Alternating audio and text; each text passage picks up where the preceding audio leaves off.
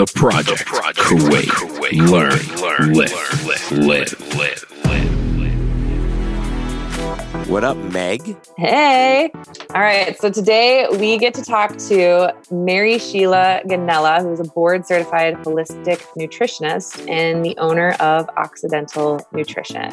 Totally blew me this- away with adaptogens, cordyceps, gut membrane pathways, amino chains, and the bro science of protein and protein is more is good dude, listen to the episode. You're going to find out a lot from this episode. Yeah, I think a great breakdown of how to honor the rhythm of our hormones in our bodies um, she gives a realistic approach of maybe some supplements and things that we're interested in and how often we need to be utilizing these things, taking some of the stress away of a lot of the big picture of all the puzzle pieces that go into our health. So amazing episode. Loved it. And if you enjoy the episode, don't forget to tell your friends and family to listen to this show and leave a rating and a review on iTunes, and you could win a t shirt. In fact, Woo-hoo. M. Hatter, you have won a t shirt. So enjoy, guys. Amazing. All this and more in today's episode. Hey, guys, welcome to the project. Today we are joined by Mary Sheila Gonnella. She is a board certified holistic nutritionist, and her company is Occidental Nutrition. Thank you for joining us. Thank you so much for having me. Before we uh, kick off into some of the nutrition talk, I would like to know what is Occidental Nutrition? Good question. So, Occidental is actually the little town that I live in, in ah. West Sonoma County. And it's a really lovely little town. It was founded by Italians, uh, my husband's family being one of them. And it means of the West. So, it's the opposite of Oriental, which means of the East. Yeah. Yeah, we, yeah, we were way off. We were just we debating were about that. Yeah.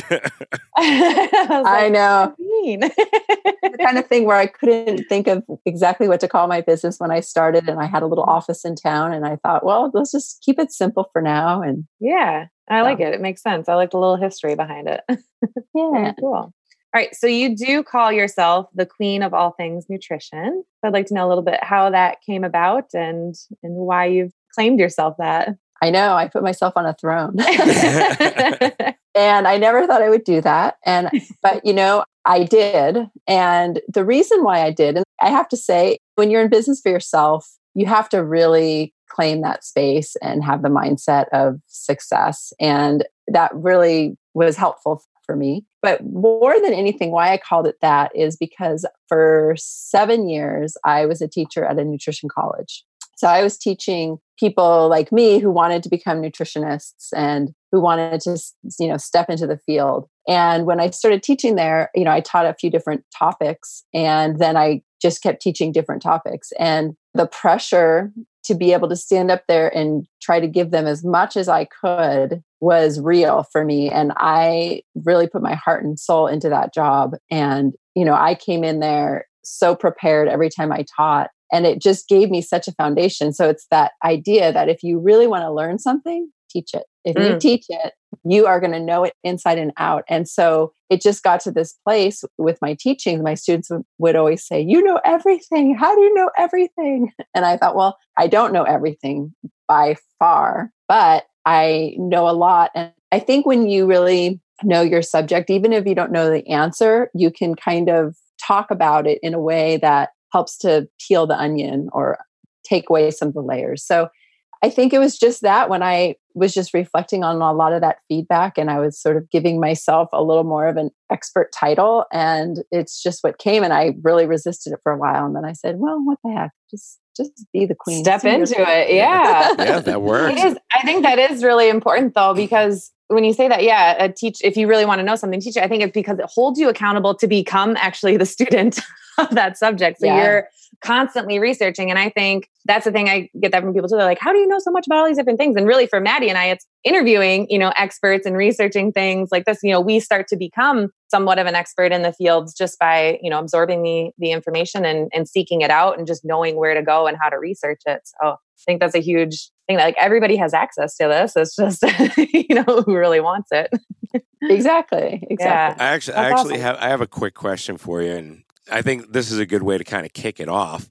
Um, what are some of the issues that you see with modern day nutritionists and what they're learning in school? I mean, yes. Since I've graduated university, a lot of what I learned was just so obsolete within like a year or two, especially in my field. I was a marketer. So, what is it like in the nutrition and the medical field when it comes to that, especially nutritionists? We, in Kuwait, they're popping up all over the place and they charge premium prices. And what are some of the issues that you see? What can kind of be fixed within the educational system? I know it's a loaded question. Sorry. no, that's a good question. I work in a medical clinic. The doctors there, they don't have the training, they have their own healthy habits. So there is still a lot in the medical community that doesn't have the training. And then there is the maybe the dietitian path right? The path the university path through nutrition that is still somewhat can be fueled by the powers that be and the more the usda uh, standard and the pharmaceutical standard. And you can see that reflected very easily if you have a friend in the hospital and you see what they're eating and being fed and, and you're like oh my gosh this is it's terrible. depressing. i know. Right especially when you say oh wow they're in here for this and they're eating that. The, these mm-hmm. are the opposite of everything i would tell them to eat if they were my exactly. client right? And then there are you're right there's there's a lot of programs now certificate programs mainly for the holistic realm of nutrition. I think a lot more of that happens to be more cutting edge because it's kind of also going with the times. A lot of them are very specified of you know, you know an ancestral program or a holistic program. But what I'll say is, I think being in this field, you have to stay on your toes. And I, I personally, have been in it for about twelve years. There are times where I drag my feet to the newest fad, and then I get there and I'm like, okay, I get it. It makes sense to me. But because my background is really in holistic nutrition and the way that that we talk about it sometimes is sometimes people need more of a building diet sometimes people need more of a balancing and some people need more of a cleansing but it's all within whole foods so i could say oh okay they need more cleansing maybe you know less animal protein for a little while and less heavy fats and more fiber and greens and all this and then sometimes people need more protein they need to rebuild they are healing from something. So it's about really staying on your toes. And it reminds me of a few years ago, it's probably five plus years ago, one of my students said, we paleo had just really hit the mainstream. Mm-hmm. And she said, This is it, isn't it? Like, do you really think it's going to continue to keep changing? And I said, Well, yes, only because when I first started, it was raw vegan. Yeah. And then it was this, and then it, and I just keep seeing it change. I don't think it's ever going to be static. So I think that's the thing is that we have to be open and we have to know we can never stop learning. We have to pay attention to the science. And that's really what makes it this really dynamic field. Yeah. But my first diet that I got into was after being a college athlete. And it was that shift from college athletics going into like a work nine to five lifestyle. You're no longer training 30 hours a week and, you know, can no longer eat 6,000 calories a day and be okay with it. it's like, yes. But I did the zone was the the first one, and then paleo came out as you mentioned, and then it was zone paleo together, and then you know it just kept going from there and there, and it just kind of spiraled this whole like yo-yo dieting thing. And I think the important thing that I at least learned going through that, I don't regret trying out all these things because I think I learned a lot about myself in the process. I mean, there was a lot of damage and things that you know were done through some of them, but in the end, it just teaches you to be aware. And so I liked what you pointed out of like the building, the balancing, and the cleansing with all of these things. You know, I think a lot of people look to a cleanse in order to help heal themselves from something. But understanding that your body naturally has that cleansing system within it. And the way you enhance that is through your food choices. And there's whole real food. And I think that's what paleo, you know, the big thing with that and why she probably felt so passionate about it is just it was pushing the good whole foods that people needed to get on board with. Because what I noticed in your bio, you put a really good point in there of growing up in the 70s where you guys were you know the guinea pigs of that fast convenient cheap nutrition that was pushed as as healthy at the time. So that's taken a lot of of reversing i think for people to get back to just like the whole fresh foods is where it starts. Yes and just learning how to kind of cook again and, and right. changing the relationship a lot of people lost that. Yeah. So I guess going along with that, like what it means to have a holistic perspective when it comes to healing. Why is it that we can't just rely on on one thing for that in the holistic perspective? Yeah, you know, it reminds me. I had a a client who I was working with, a older woman who had had a diagnosis of osteoporosis. Right, so one way we think about osteoporosis is take calcium, right? Like, mm-hmm. oh, my bones are deficient and I need more calcium. Well, if you were just going to think about calcium in your bones, you could think of calcium as maybe the bricks. Like if you were going to build a brick wall, you would put the bricks, but if you didn't put any mortar, then you the bricks the brick wall could fall pretty easily. Yeah. Right? So that's just one little piece. So when I look at somebody that maybe has deficient bones, fragile bones, they are likely drier, right? So their constitution is drier. So I want to look at wow, do they have enough, you know, fat and lubrication and all of that? I also want to make sure that they're getting enough of the nutrients of all the mortar that the bones need, right? Everything that the bones need to build. Is there inflammation in the body, right? Because that's going to halt any of those nutrients getting from where they need to go. How's their hormones? How's their thyroid gland and their blood sugar balance and any inflammatory markers? All of these things are going to play a role. And are they super stressed out? Are they exercising? Like there's a whole, we have to look at every aspect of life. What are they sleeping okay? When it comes to the bones, you want to look at everything, right? All the pieces of the puzzle of somebody's lifestyle. So I bring this story up just because when we worked together for a while and then she came back after going to see her doctor, and her doctor said, you know, her test showed that her bones were actually better than they had been. Amazing. And she said, I just want to know what it was that I did that made a difference. I said, it was everything. It was yeah. everything. It was all the pieces of the puzzle. We have to remember that if I don't sleep well, I'm going to wake up, my adrenals are going to be more amped up and stressed that day. That is going to, that means I have higher cortisol. What does higher cortisol mean? Well, I might be craving more sweets and sugar that day. I may make different choices than I really want to be making for myself. That higher cortisol, even if I go to exercise, might impact my m- muscle breakdown mm-hmm. right? And, you know, high cortisol over time can even thin the lining of my gut. And that might mean that other bugs or pathogens or anything, they're more opportunistic in that situation. So they might have an opportunity to come in and do their thing. So there's just a lot of repercussions. High cortisol over time isn't good for the brain as we're aging. So one thing leads to another. And so if we look at, oh, that's just from maybe not sleeping well or going to bed too late what about the foods that we're eating, right? And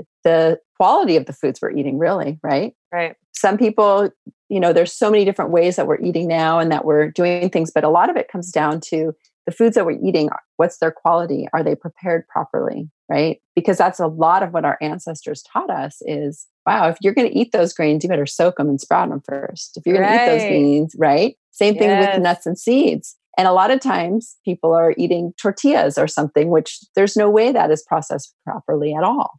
Mm-hmm. So, yeah. So, how do you, I guess, in working with somebody and, and giving that approach where you're talking about all these different things that matter, you know, how much you sleep, how much water you're drinking, what you're eating, how you're moving, you know, all these things like that can overwhelm a person and it can, you know, get them to the point where just like, it doesn't really matter what I do, you know, something's to be off. So, how do you, I guess, you know, educate or, or coach that with your, your clients? to keep them from getting overwhelmed. Absolutely. A big part of that is if you want to make changes in your diet and your lifestyle and just how you feel and your energy, you have to remember one thing is that it took a while to get to where we are today. Mm. So we might have a whole life of eating and moving and being a certain way. And suddenly it's kind of caught up with us and we realize we don't feel so good. Then we want to make some changes. So the fact of making changes is something else that's going to take a long time. It's not an overnight. I tried this for a week and it didn't work. I mean, I've heard that so many times. Well, oh, I tried giving up gluten for 2 weeks and I didn't feel any different. Right. Well, it's not just the gluten, right? And and even that healing is going to take time. So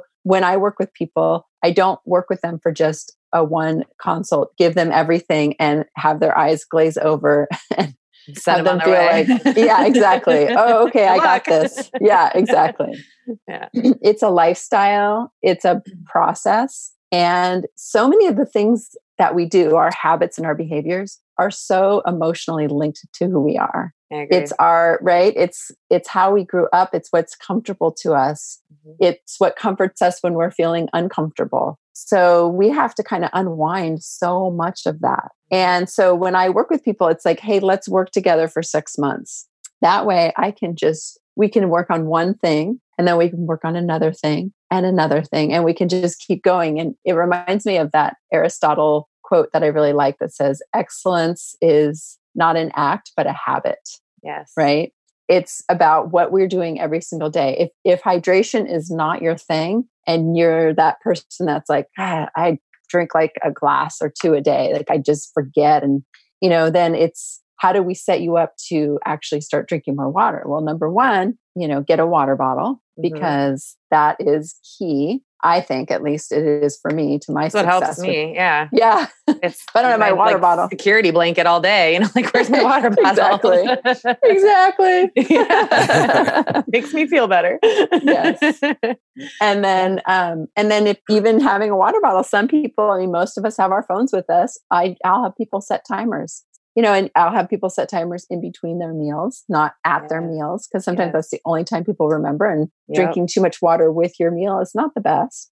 I just had this conversation with a group of women. I was leading um online workshop with a group of women in Hong Kong and sleep and hydration are like the number one and two things that I talk about first with people because we were doing it every day to some degree. But um, most people, that's where it can level out a lot of issues. But a lot of them that have the hydration, you know, struggle with that is talking about different ways that, you know, maybe flavor it with some, you know, lemon slice or maybe a little fruit slice or something in there to make it a little bit more exciting for you. Carrying around a water bottle for sure. And then yeah, the uh, other one of not drinking too much during your meals because that can impact your digestive enzymes and everything. So, what's I guess a little? Do you have a little science behind that of what that impact does when you drink too much during the meal? I'll just explain it how I usually explain it, but I love that we're on the same path. The two things I've talked yeah. about: sleep and hydration.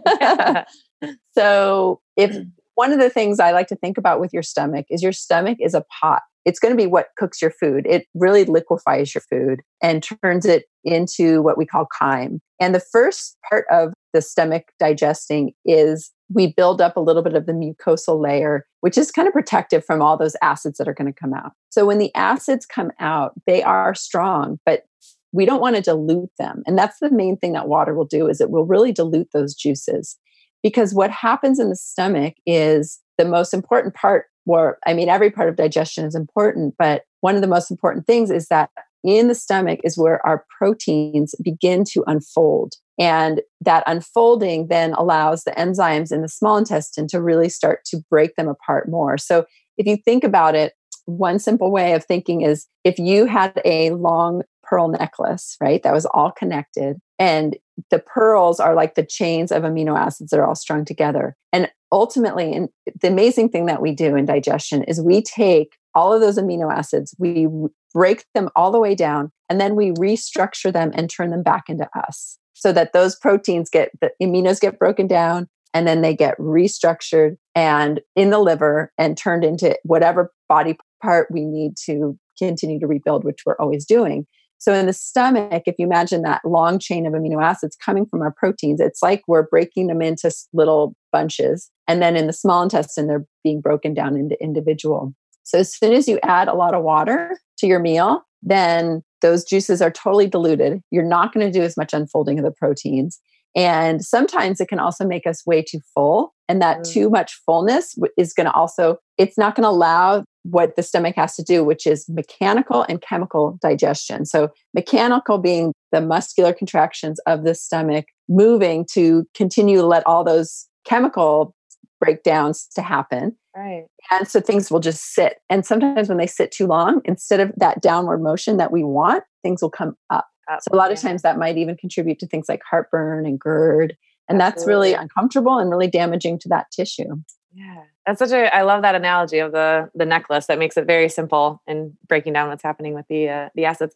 So how can you ensure, I guess, during the day, the rule that I had always kind of heard was two to four ounces every half hour can ensure that you go into your sleep, your workouts, and your meals hydrated. I guess, do you have kind of a, a rule of thumb around that, or do you have an amount that you prescribe to people in, to ensure that? And you said two to four ounces, which yeah. is sort of like sipping on water all day, which yeah. is actually really pretty good. Yeah, I mean, I usually like to tell people try to have, you know, four ounces or less with a meal. Mm-hmm. And if you're thirsty, and then it's good to wait, you know, maybe 90 minutes or so before you start drinking more water again. After a meal? After a meal, exactly. Okay. And if you get real thirsty, like after a meal, have a few sips of water and just don't guzzle your whole guzzle, water bottle. Yeah.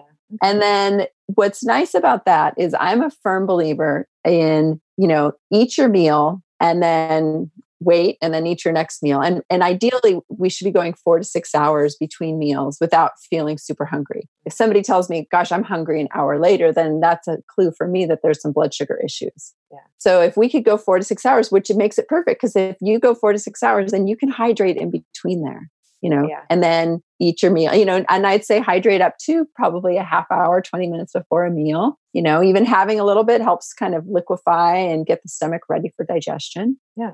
So yeah, I think that's a great rule of thumb. The two to four ounces. Two to four ounces. Okay. So I, I got a quick question. You hit on a couple of points. I kind of save all my questions for like a little into the episode, and um, I'm going to ask you some of the bro science questions. Some of what okay. we get a lot of at the gym and from the athlete perspective. You hit on something really important with branch chain amino acids and protein intake. And you always hear right now, I think amongst the gym goers, protein is king right now and you have to consume and consume protein, protein this. Now, first question is are BCAs or branch chain amino acids the same as, you know, a protein powder? You know, what are the differences between them if you can answer that? And second of all, the excess protein. I mean, how much po- does our body really need of protein even if we are breaking it down in the gym? So sorry, it's a, it's a pretty loaded question, but totally. I, hopefully, I can answer it, but I'll do the best I can. Branch chain amino acids are just going to be a few of the aminos that are there's so many of them, and there's just a few of them that do help with protein synthesis. So they're specific in that protein synthesis. And you know, what's interesting is some protein powders can um, actually raise insulin. You know, so I think there's that whole idea that they can convert to glucose. Sometimes it could be how much do we need, how much do we not need. So, would that be a specific protein powder that converts to glucose? Because that's not the first time I've heard that. I've heard that before that excess protein just converts into glucose, which then in turn kind of just it's sugar basically at the end of the day. Well, that's an issue that a lot of people going the keto route run into is that yeah. they don't pay attention to the protein intake because eventually that's not going to keep them in ketosis. That's going to kick them out. exactly. Exactly. So there is that idea because if, you know, if somebody is in ketosis, the protein numbers should come pretty far down and then the fat mm-hmm. intake comes up. Mostly I've heard about that with whey protein um, over maybe some of the vegetable proteins, but whey protein is much more, I don't want to say traditional, but it's just had a longer shelf life with us using it as opposed to the vegetarian or the vegan proteins or vegetable proteins. So, as far as like how much protein do you need, right? And I mean, honestly, I think one of the things, if the proteins that you're going to be eating is going to keep you in the zone you want to be in, like if you're in ketosis or not, or if it's raising your blood sugar, I mean, everybody's going to be different. So it, I think ultimately, if you really wanted to know, you'd have to do some testing. You'd have to probably test your ketones and test your glucose and see, well, what is happening when I'm eating these foods? Because some people, they can process that stuff and come right back into the zone that they want to be in. And other people, they're going to eat the same thing, but they're just more maybe carb sensitive. And even those extra, extra proteins turning, converting to glucose can make somebody way more sensitive as well. What testing methods do you recommend? I know there's some of like the genetic ones that are out there. Like, is that like the 23andMe stuff? Does that stuff kind of help figure that out? Or is it more specified of like going to a holistic nutritionist and specifically, you know, taking? Yeah. I mean, tests? if you really wanted to just see that, those things I just talked about, even just mm-hmm. having a glucose, testing your glucose with a little prick and then testing your ketones that would be a really simple way to do it. And then as far as the metabolic picture, gosh, how what is my metabolic picture? You know, genetics would be great to see if you have that genetics of being more prone to being diabetic. If it runs in your family, that's a great way to just know right offhand if you have diabetes in your family. The shape of your body is another one. If you have you tend to hold more weight in the belly, have the thinner legs and the bigger belly. That's another big one too. And then the other things to look at when we look at that whole picture of how well you tolerate carbs, that's where we can also look at all the metabolic pieces on a regular standard lab test. So if cholesterol is has been tr- challenging, if there's kidney issues ever or just even high blood pressure, high triglycerides, those are all going to be showing signs that the, the metabolism is sort of in distress from what we're eating, if that makes sense. No, that definitely does. Yeah, that, I, some of that went way over my head, but some of it, some of it, I'm going to have to look up later on. But most of it, I understood. And and going back to from a normal person's lifestyle too, we have a lot of athletes that listen to the show also. Specifically, CrossFitters, powerlifters, some strong men listen to this show also. So, what are some of the things that they can study in their lifestyle as opposed to the normal person? Some of the things you were talking about, the normal person would have to look at over a six month period. What could they look at in a shorter time to sort of aid in their recovery process? Because that's the buzzword in fitness right now is recovery, recovery, recovery. And food, I mean, plays a huge part in that whether you eat too much or eat too little. So, and it does, from what you said, depend on the person. But what are some of the factors that we can look at to help us come up with a you know a good solution per person, so to speak? Yeah, I mean, anytime we're thinking about recovery, and when we're thinking about what's happened that we need to recover from, a lot of the recovery, I would say, and you can add anything in here too, is from oxidative stress right? There's a lot, the muscles are breaking down, you know, we're going certain length of time exercising, and it creates a lot of byproducts that the body has to process. So I would say one of the the main things that is going to come from food would be from fruits and vegetables ideally and and food being more raw than being cooked not that you have to eat all raw food because but as far as just get you know making sure you're getting a lot of those antioxidants that come from fruits and vegetables we do get more like a lot of times those things they kind of oxidize as well when they get cooked so having a plate full of food but having some of that be raw is going to be really good so would the, blanching the other, it kind of count, you know, where you kind of dip it in so that you can still break it down a little bit easier? I've heard raw food can be difficult for the stomach to break down. Meg actually told me about that where you can have fiber but not too much fiber and then if it's too raw, then you know, it's tougher and you know, we always go back to bowel movements and it, you know, it gets tougher and you get constipated and so to speak. So would blanching it kind of work like a quick cook and then put it on your plate? totally. Plate? Yeah. I mean, yes. And I, and I, you know, I don't, I'm not a huge like raw, raw, but like if you had a nice salad and you, you know, if you had some kale on your plate, like I'm a fan of cooking it over having that raw or having your broccoli cooked, but having some things, some fresh stuff on there too, some fresh fruit eh, colors too. You know, maybe you have a little pepper or some cucumber and, you know, whatever, just different raw vegetables kind of mixed in there as well to whatever you're eating. But yes, I am a fan of cooking as well too. And then especially some of those foods because they are easier to break down and they, you know, like the fact of the cruciferous family, right? They have something in them called goitrogens which can kind of block thyroid function a little bit and slow things down, and that's not cru- cruciferous family. I didn't even say that right. What is that exactly? All right, yes, I'm, I'm the yeah, jock totally. of the group. Just so the cruciferous family is is a family of superfoods. Really, it's broccoli, kale, cauliflower, arugula, Brussels sprouts, bok choy, mustards. There's probably a few more I'm forgetting, but they're in a family of vegetables that they're excellent for helping to detoxify the body, especially excess hormones. Mm-hmm. Um, and they also um, they're t- super anti-cancer. They're just they're great foods, but too much of them raw is not a good thing. So yes, those are ones we definitely want to be you know sautéing or blanching or cooking, however we want to cook them. I've also heard a uh, little bit of like lemon, um, like lemon juice or something on them can help break that down a little bit easier. Do you have any insight on that? Vinegars yeah. or or uh, lemon juice? Yeah, and I mean, one thing I think about with lemon juice, um, because I haven't heard that, but that might mm-hmm. be because I know you could do like a cold cook where you do like a mm-hmm. massaged kale salad or something, yeah. and and that does it is definitely going to help break it down. Um, and then even if you were doing like cooking some spinach, spinach has a lot of oxalates, yes. and the lemon juice or the vinegar actually helps to negate those as well. Yeah.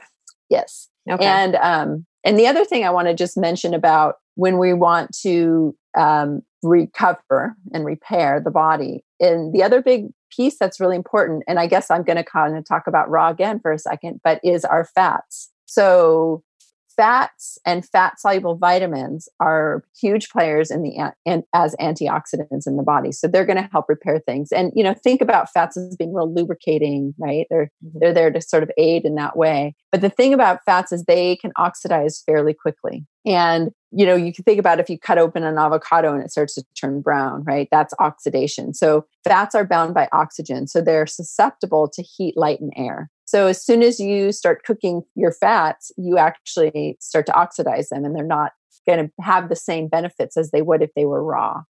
So that can play a big role in helping to heal things because the thing that you have to remember is every single cell has a cell membrane and that cell membrane is made of fat. So the quality of our fats is going to determine just even on a cellular level the health of every single cell and if it's if the if that fat is sort of fluid to allow things to come in and things to leave easily it's not rigid. And that's also how all of our tissues communicate. So you know like our bicep community of cells are going to communicate with you know other cells in the body via the cell membrane. So it becomes hmm. really key. So that would mean if you're cooking and sauteing something up you want to use the fats and oils that have a higher heat which would be more of the saturated fats Mm-hmm. And then you want to keep your unsaturated fats more on the raw side. So if you're going to do a saute, you could always drizzle some really good olive oil on top of your saute. Yeah. If you are going to eat nuts and seeds, eating them raw versus roasted. And if they are roasted, because sometimes roasted just tastes really good and it's what you're making you know what it, is it dry roasted or is it roasted in an oil and if it's in an oil what kind of oil is it in because when you start looking at those oils, sometimes they're sneaking a lot of industrial oils into mm-hmm. our foods. Like if you get some nuts and seeds that are roasted in cottonseed oil, well, that's an industrial oil that's going to have a lot of pesticide residue and who knows what else. And it's kind of snuck into our food system. That's so important because as we talk about that a lot of like where are you know things disguised as healthy and where is it being being hidden? That's a huge one. And i think it's also important going back to the raw vegetables and the importance there along with that so many of the nutrients that we can pull from those vegetables are fat soluble right? So in order to actually absorb them like you're saying get them into the cells we need we need the good good raw fats. So that makes exactly. a lot of sense out of the fat thing. I think people are starting to become a little less on the the fat fearing fat side i think it's gaining a little bit more traction thanks to things like you know even keto for bringing that up you know a little yeah. bit more but yeah, I think to to give some good insight on what to be aware of with that is really helpful because I think then people just kind of go down the road of eating all the butter, all the nuts, all the bacon, all the you know whatever it is, and not really paying attention to to some of those quality issues within that. So thank you for bringing that up. That's very yeah, helpful. and and I just you know I think even with the keto realm is to you know go keep if somebody's going keto is you know gre- really making sure there's a lot of greens in that keto. So. Mm-hmm yeah. that's that's key because even though you're going to get you know your carbs there it's fine we need some we could still have some carbs and you could yeah. still have some carbs they're essentially keto, free foods exactly exactly yeah. and they're going to have mm-hmm. all of those benefits and they're going to you know and they're going to give you that fiber which is going to help with the poop right so we just we need it all yeah Amazing. qu- quick question about carbs. I mean, carbs I think have been demonized over the last like three years, and they've been demonized so bad that so many people are staying away from them. Uh, can you just talk about how important carbs actually are? Because when I went low carb, it was like it was night and day with my workouts. It was complete night and day, and I knew my body was missing something. I couldn't figure it out, and then I was like, "Shit, I'm only consuming like." 100 grams of carbohydrates as opposed to what I was consuming three weeks ago. Yeah, totally. And and that's the thing too. I think is like knowing your body and knowing how you felt when you when you did the opposite, especially if you're working out a lot, right? Because if your if your cells are really used to fueling on what carbs gives us, which is glucose, then you're going to thrive that way, right? And if you have gotten yourself into more of a ketosis state, right, where you're not using the carbs, but you're burning fat for fuel, then your cells can get used to that. So it's the kind of thing where, you know, you can train the body one way or the other. And it's not necessarily that one's better or more negative than the other, right? And it's true, we have been, you know, carbohydrates have been part of the human diet, you know, for a long time. and I like to break carbs into two groups. So I break them into the starchy carbohydrates and the non starchy carbohydrates. So the starchy carbohydrates are the type of carbs that have glucose, right? Which is sugar. And are, they are all of our root vegetables. and all of our winter squash and all of our beans and all of our grains. And you know, nuts and seeds have some as well too. so so all of those things really ultimately are seeds. So that sugar that is stored in those seeds are for basically, you know, the next generation, right? So in grains and beans and, and root vegetables, right? All the sugars are all connected to fibers. So it's the process of digestion that then allows us to break apart the fiber from the glucose and then we start to absorb, right? And that takes time, it takes digestive teamwork, it's a process. And slowly the glucose just kind of trickles into the bloodstream. Insulin notices, we our in, our blood sugar raises, or our, our pancreas notices, we create insulin and then we bring that to the cells, and that is the energy for our cells. And so that's a pretty good process. Our body knows very well how to do that. It's also glucose is fuel for the brain. Um, and then there's also, and, and I think why carbs get so demonized is because those same products, right? So if I had like a wheat berry and I soaked it because it's a pretty hard berry, I soaked it first and I started to sprout it and then I cooked it and I made a wheat berry salad and I threw some greens in it and whatever, all kinds of yummy things, some nuts and seeds. I can make a delicious wheat berry salad, which is completely different than everything else that we have from wheat. Otherwise, what's going to happen is I'm going to take that wheat berry and I'm going to throw it into a mill and I'm going to separate it and turn it into a powder. But what I'm doing in that process is I'm separating the glucose from the um, fiber already. So as soon as I eat that, I am going to immediately have a lot of sugar into my bloodstream because it's going to absorb really quickly. So I'm going to have high blood sugar, high blood um, insulin, and my cells are going to get what they need. But if I don't need all that sugar at once, my cells are all, whoa, we're good.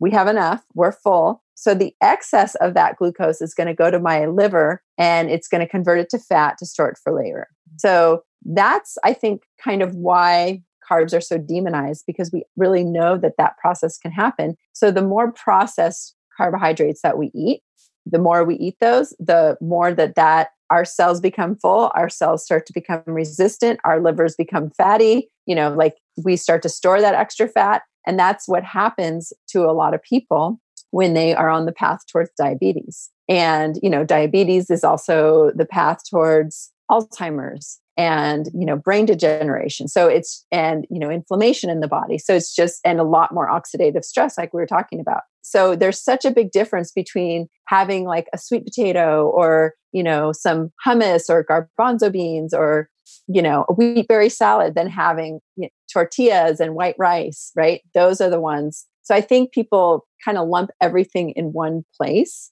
right? Where you can really get a lot of good benefit from the whole carbohydrates. And then, in addition to the starchy carbohydrates, there's also the non starchy, which is our greens. And that's not where the plant stores sugar. There's very little sugar there. And that is where we get a lot of fiber, we get a lot of vitamins, minerals, antioxidants. Just the idea that greens are green means there's magnesium there because mm-hmm. the magnesium is at, at, like the heart of chlorophyll. Magnesium is sort of like what what iron is to humans. It's magnesium is to plants. So it's really really a rich anti you know mineral electrolyte.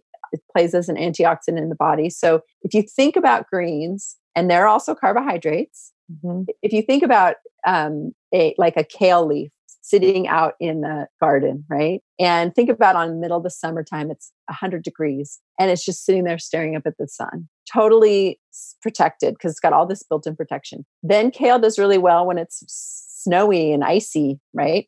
All this built in protection from frost. There's all kinds of, you know, funguses in the soil and there's pests and there's bugs so much built-in protection. Those are some of the benefits that we get when we eat something like that. We get those protections. So you know we need both. And you know and again if somebody's doing keto they're not going to eat those starches. But if you're not there's a lot of benefits that you can get from those root vegetables and grains and beans. There's a lot of vitamins minerals and fibers in those as well. So you brought bring up, up magnesium as far as recovery goes. That's yeah. a big big one for athletes too or anybody, but yeah.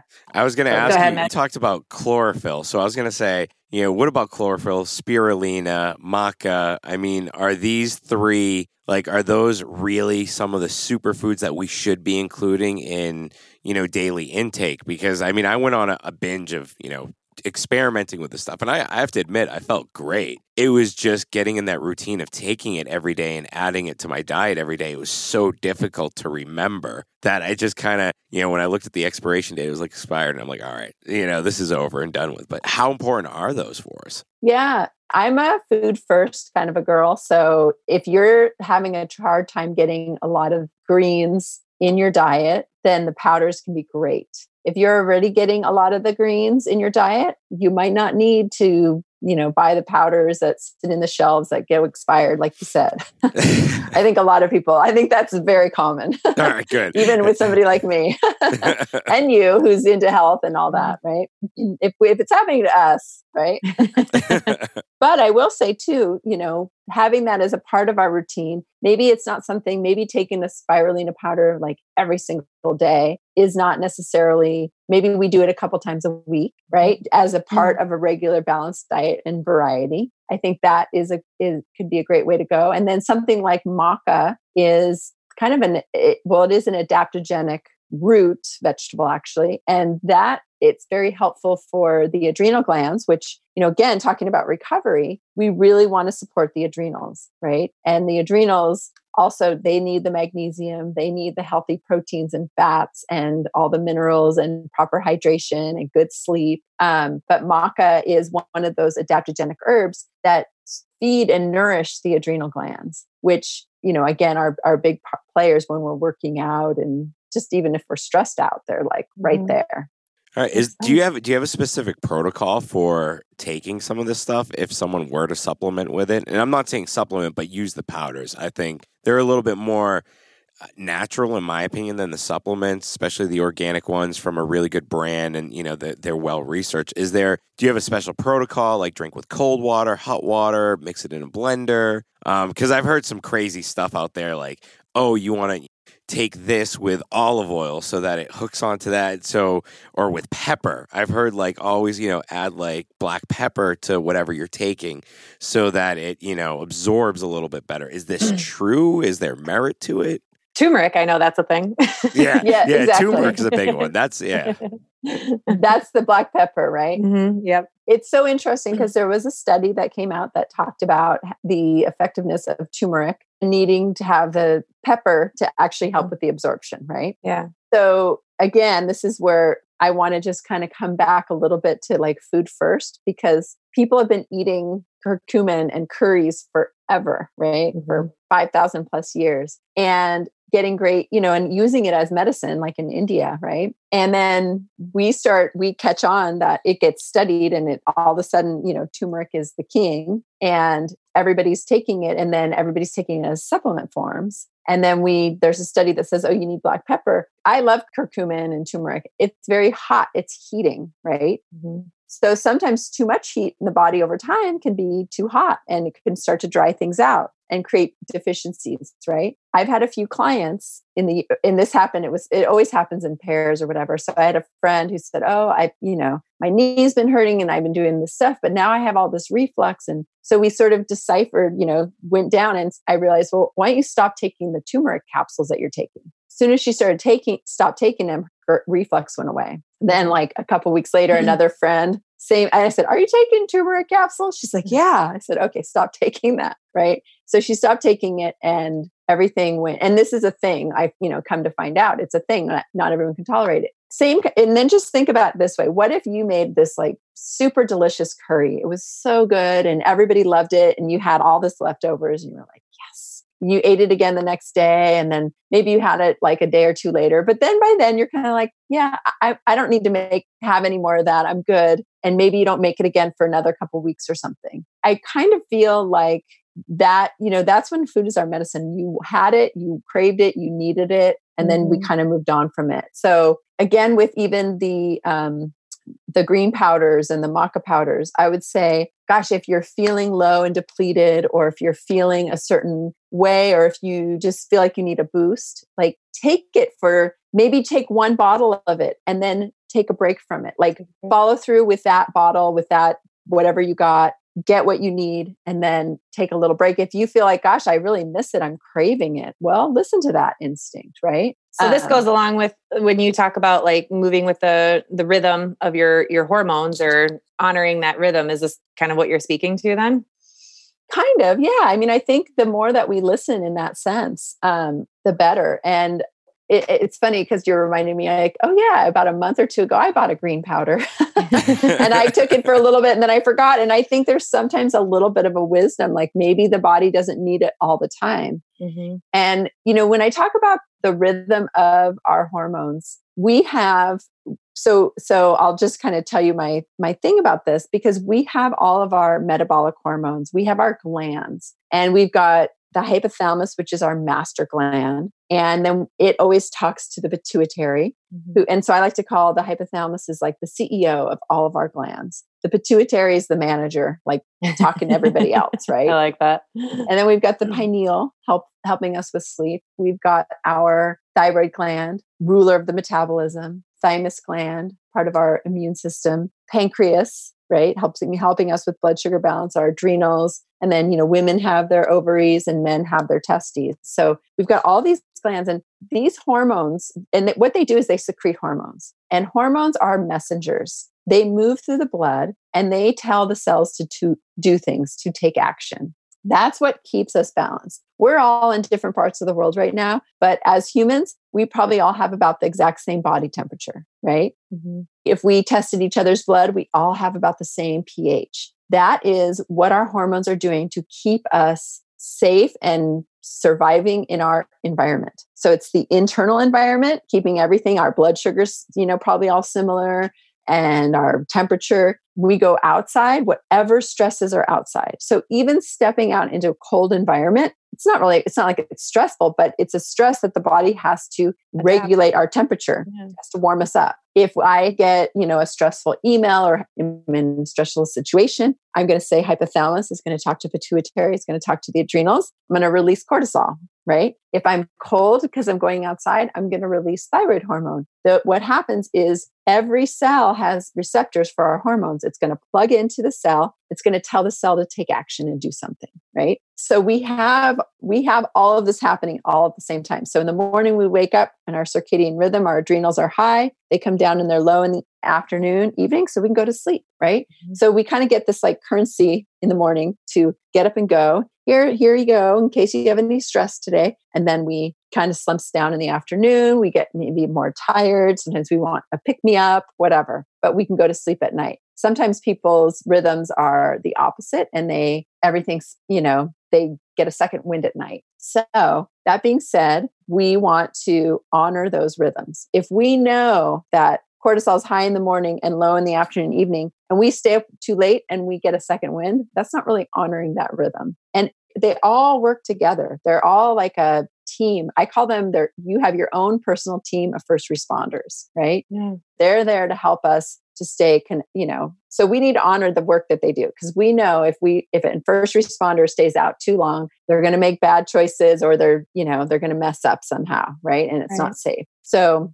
one of the things that I talk a lot about is how we eat our first meal because cortisol has a rhythm like going up in the morning down well insulin has a rhythm and same with leptin where it goes starts low in the day and then it comes up so we can honor those hormones with what we eat with our first meal which i like to say your first meal should be protein fat and fiber and i mm. wrote a breakfast report um, about it because it's, it's like explaining the whole thing, explaining the rhythm of your hormones.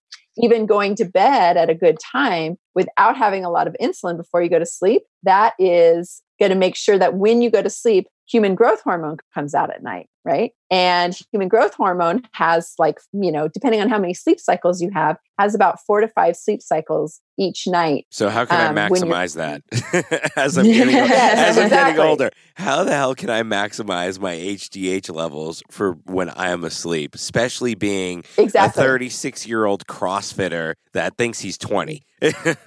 yes, exactly. So human growth hormone can spike during your sleep about four to five times again depending on how many how much sleep you get and how many cycles you get. Each cycle is anywhere from like 90 minutes to two hours right? The first sleep cycle the earlier sleep cycle like at night is when our hormonal system wants to kind of detoxify rejuvenate right? Repair. So the first sleep cycle it has the potential to come out the highest. So that would be getting to bed closer to 10 o'clock you know, nine or 10 o'clock. So that first one is the biggest spike. Also, eating three hours before, about approximately, but not having a lot of insulin in your bloodstream. So, not having, you know, a carby snack before you go to bed. Keeping your insulin, it's like human growth hormones all, uh, insulin's out. Mm-mm, I ain't coming. But so wait, it, I, I, human- have a, I have a quick question. Sorry, because I do this a lot. I'll wake up and I'm just craving like bread and peanut butter. Like I'll wake up in the middle of the night and have a peanut butter sandwich. And the other day I couldn't find bread or anything and I literally took a banana, peeled it, dipped it in the peanut butter, ate it, you know, brushed my teeth, went back to sleep. Why does that happen? And it it happens so often and I just think I'm a freak of nature whenever it does take place. Now, this explains some behaviors from my boyfriend as well. I'm very interested in this. I'm like, how are you? Like, you were just sleeping. How are you hungry right now? right, totally. Well, that's, you know, kind of sounds like a little bit of a low blood sugar swing in the middle of the night, which okay. definitely happens. So, again, here's our hormones keeping us balanced. So, usually we're eating during the day. Then we let's say you go to bed around nine or ten o'clock, and middle of the night, three or four, three o'clock, let's say, you're actually having a blood sugar swing because it's been a while since you've eaten. So what happens is your again, your team of first responders is notices, oh, blood sugar's low. So you release actually cortisol from the adrenal glands, sends a message to the liver, and then the liver releases stored glycogen which is glucose, but it's stored in the muscles and the liver. And your blood sugar comes back up and you're back to normal. So it could be that you are waking up from that, you know, the middle of the night. You're waking up, you know, when you're kind of in that low blood sugar swing and you're like, I am hungry. Okay. So one thing I would say is Sour Patch Kids next to my bed. Sorry, my wife's a power lifter. She lives off of Sour Patch Kids, like when she's lifting. So only at competitions. apparently, apparently when she's working out all the time now. So oh, all right. it might be a little addictive. I know, right? So I would say the adrenals could probably use so so that would be a case where it's like, well, maybe some of those powders would be good for you kind of during the day to kind of support adrenals a little bit. Also, making sure there's good blood sugar regulation. Oftentimes, that idea of waking up in the middle of the night becomes a, a rhythm for the hormones, especially the adrenal glands. And like I know when we're under more stress or once the body gets used to mm. waking up all of a sudden it's like oh it's clockwork. It's three o'clock in the morning and i'm awake again and now i'm hungry or whatever. Then the, all of a sudden the adrenals get into that rhythm. So ultimately we want to kind of get them pull them out of that ry- rhythm. And that definitely takes time. Just as an example like i had a few years ago after the death of my father it was just really stressful. Like it brought up a lot of anxiety for me. And i started waking up in the middle of the night just and my mind would start going and you know next thing i knew it was two hours later. And i of course for the first little bit i just sort of wallowed in my sorrow. And then i remembered wait a minute mary sheila you have skills. Like you can fix this. So i use um, amino acids which help to um, regulate some of the or support the neurotransmitter pathways in the brain. And then there's also like actually a supplement it's called Seriphos and it's phosphorylated serine. And it can help calm down the brain and calm down the, excuse me, calm down the that response, that stressed response, that heightened response. So I started taking that right before I went to bed, and and I know that it takes a little minute for your our rhythms to switch. And so after the maybe the first week, I was still waking up, but I was only up for like a half an hour, and I couldn't get to that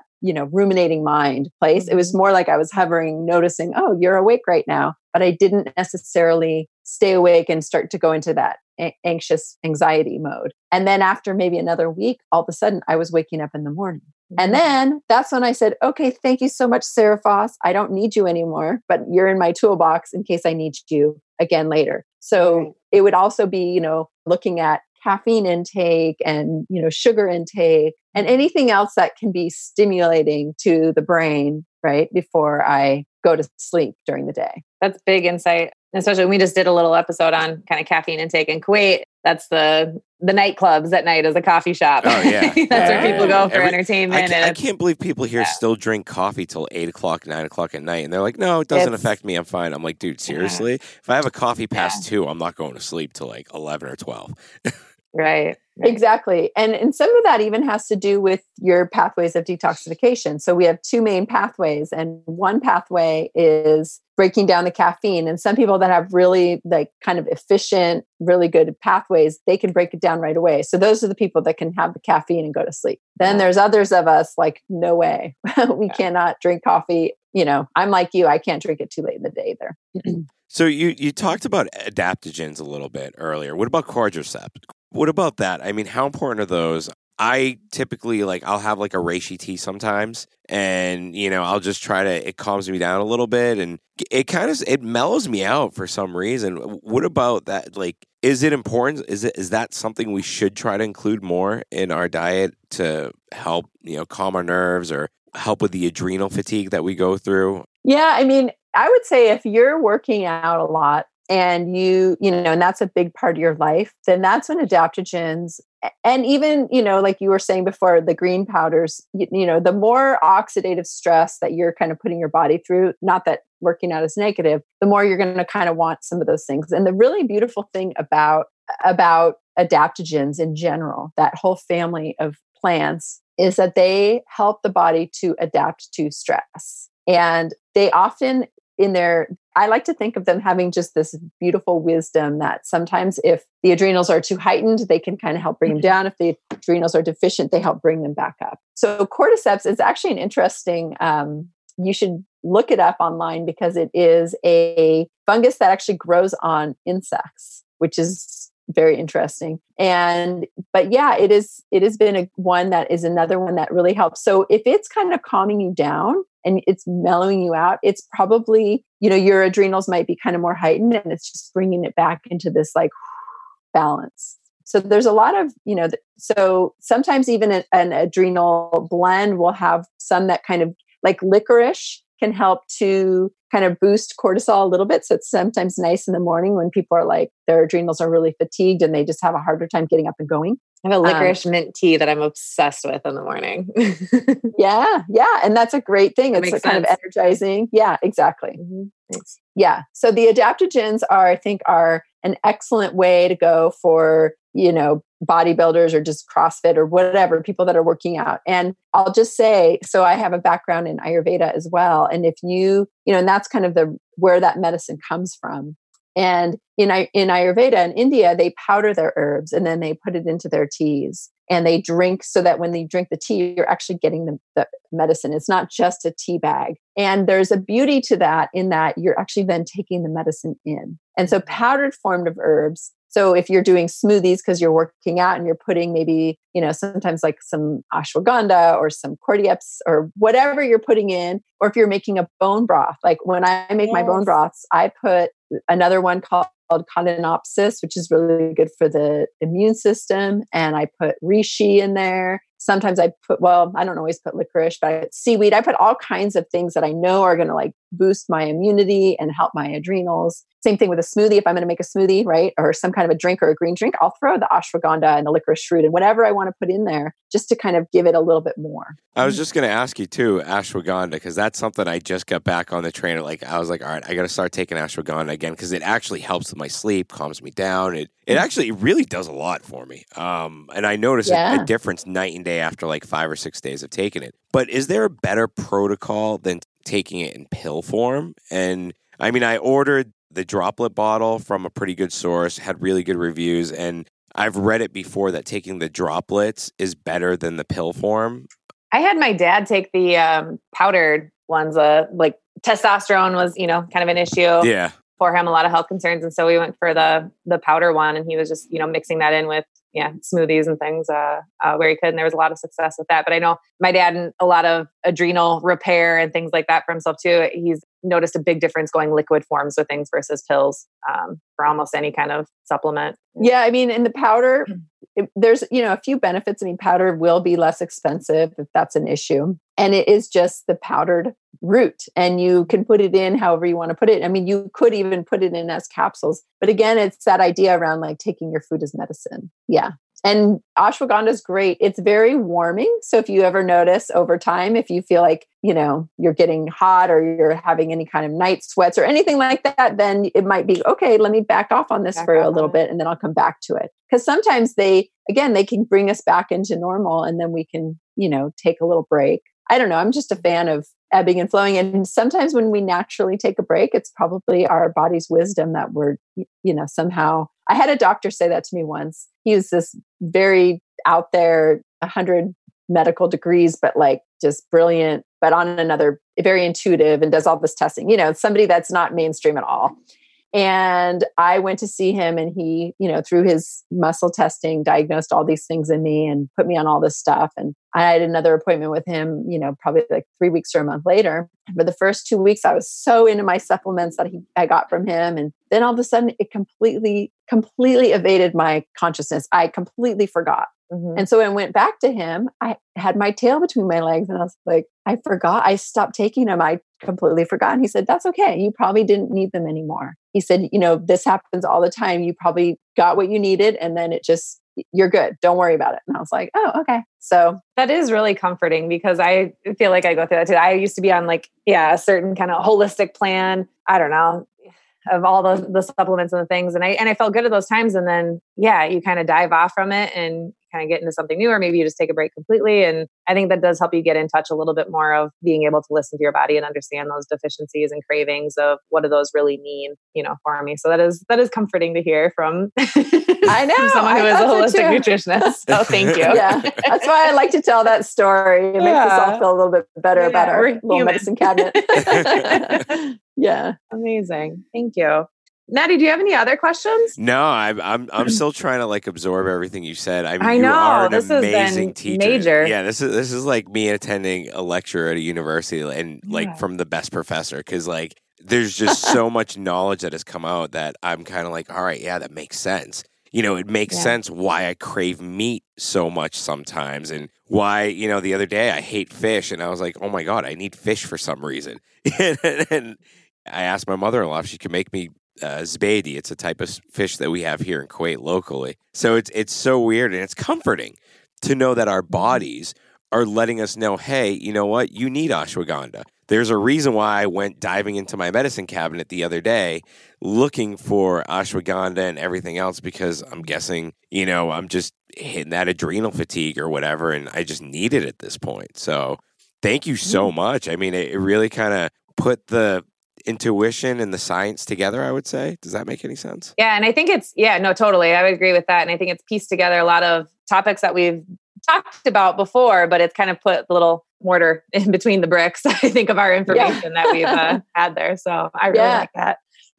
so we and, like to, oh, sorry, go ahead. Well, I was just going to say one last little thing. And, you know, one of the things too, I just brought Ayurveda in for a moment, but you know one of the things i teach with that is we are made of the elements right? So we are we are made of of earth and we are made of water and we have fire in our body and we have space and we have air right? So that's so we're just like the outside environment. And so any of those things can come out of balance. And so one of the questions we want to always ask ourselves a real easy way to kind of know like what do i need is am i hot? Am i cold? Do i feel too wet or dry and sometimes you might be like, well, I'm hot and dry, or, I'm, you know, cold and wet, right? I'm mucousy right. and I'm sick and I'm, uh, you know, so if we can start to kind of think about, I mean, we also have to know maybe what the foods are going to give us in that sense, but. Right. But understanding, like, yeah, the environment within us is. Exactly. Yeah, exactly. exactly. Amazing. I definitely want to bring you back on and just be more I think to focused. talk more about that. Uh, yeah, talk more, yeah. definitely talk more about that and talk more about the athlete's mindset and what athletes can do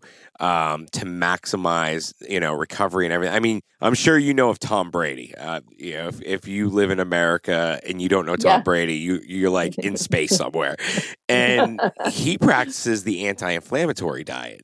And you know, which he doesn't eat meat, and someone called him out. And he's like, "Look, if I'll have a burger if I want one, but I just don't need one. And you know, the anti-inflammatory. So I would love to have another episode with you and just bring you back on to talk about some of these things from an athletic perspective. Yeah. Yeah. Anytime. Yeah. That's awesome. All right, we like to wrap up our sessions with a little like rapid fire questions, just kind of a this or that. So I'll give you two choices and you just pick which one Okay. sits with you the best. So celery juice or orange juice? Celery. Celery. Is there any reason behind that or I'm curious Well, too. I just now, I know, like, now I'm like, but I want to know why. I ripped on it so much. well, if I mean, if because when you juice something and it's got that much sugar, you don't have fiber as the buffer, and it's just going to go straight to the Straight liver it. for the liver to have to process it. Love Yeah. it. Good clean answer. yeah. Beef or chicken for life if you had to choose one. Me too. I mean, as long as it's grass fed and sustainable. exactly, exactly. Very Yeah. good. All right, so you have to choose one: paleo, vegan, carnivore, or keto. One for life. What would you pick? Probably keto.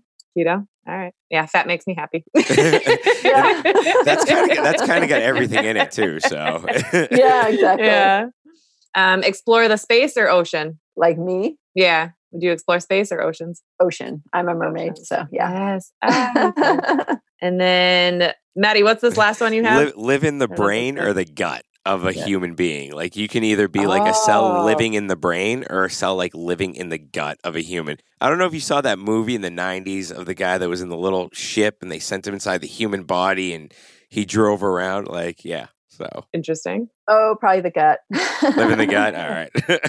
yeah. I mean, I'm a nutritionist, so Yeah, makes sense. it, it, I'd live in the second brain. the second brain. I was just going to say that.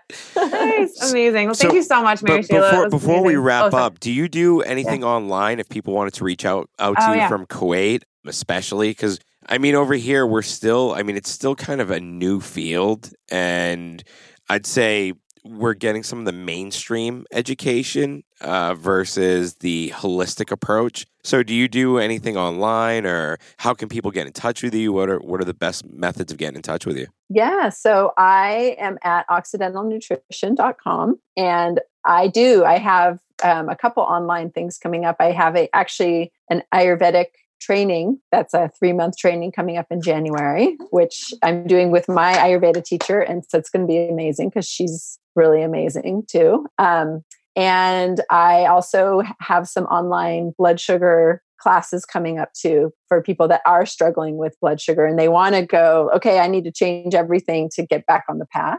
So that's like a mostly for maybe people that are pre-diabetic and they're just ready to shift it out of there. And you can one thing just as if you want to stay connected to me on my website, I have a breakfast report which I talk about the rhythm of the hormones and I break it all down and I break down like what's the best breakfast to honor that rhythm. So if you get grab that, you'll be connected to me and then you'll hear all about all my stuff. So I do a lot of like online little webinars and I do cooking show on my Facebook channel, Occidental Nutrition. So. Oh, very cool. Oh, that's awesome! and I even have a YouTube. I have a YouTube channel that I'm just starting too. Look so. at you. Oh, that's amazing. exciting. that is Definitely. absolutely I'm, amazing. I'm keen to learn more about that Ayurvedic uh, Me training too. also. So I'll yeah, definitely be de- looking at it. yeah, yeah. Also, I had made a note here. Your bone broth recipe you were talking about. Is there a place we can find that? Yes, I can send it to you, and Okay. um, maybe you can show link Absolutely. or something like that. Yeah, okay, the show notes we can put it in there. That would be great. perfect. Yay! That's Thank you so much. It was amazing to meet Thank you. and you so much. I think we'll be seeing you again. I hope. I hope so. Thanks, you guys, so much. All right. Have a great day, Mary Sheila. You too. Thanks for listening to this episode. If you enjoyed it, please head over to iTunes to subscribe, rate, and leave a review. You can also find us on Instagram at the Project Kuwait. Thank you and join us next time.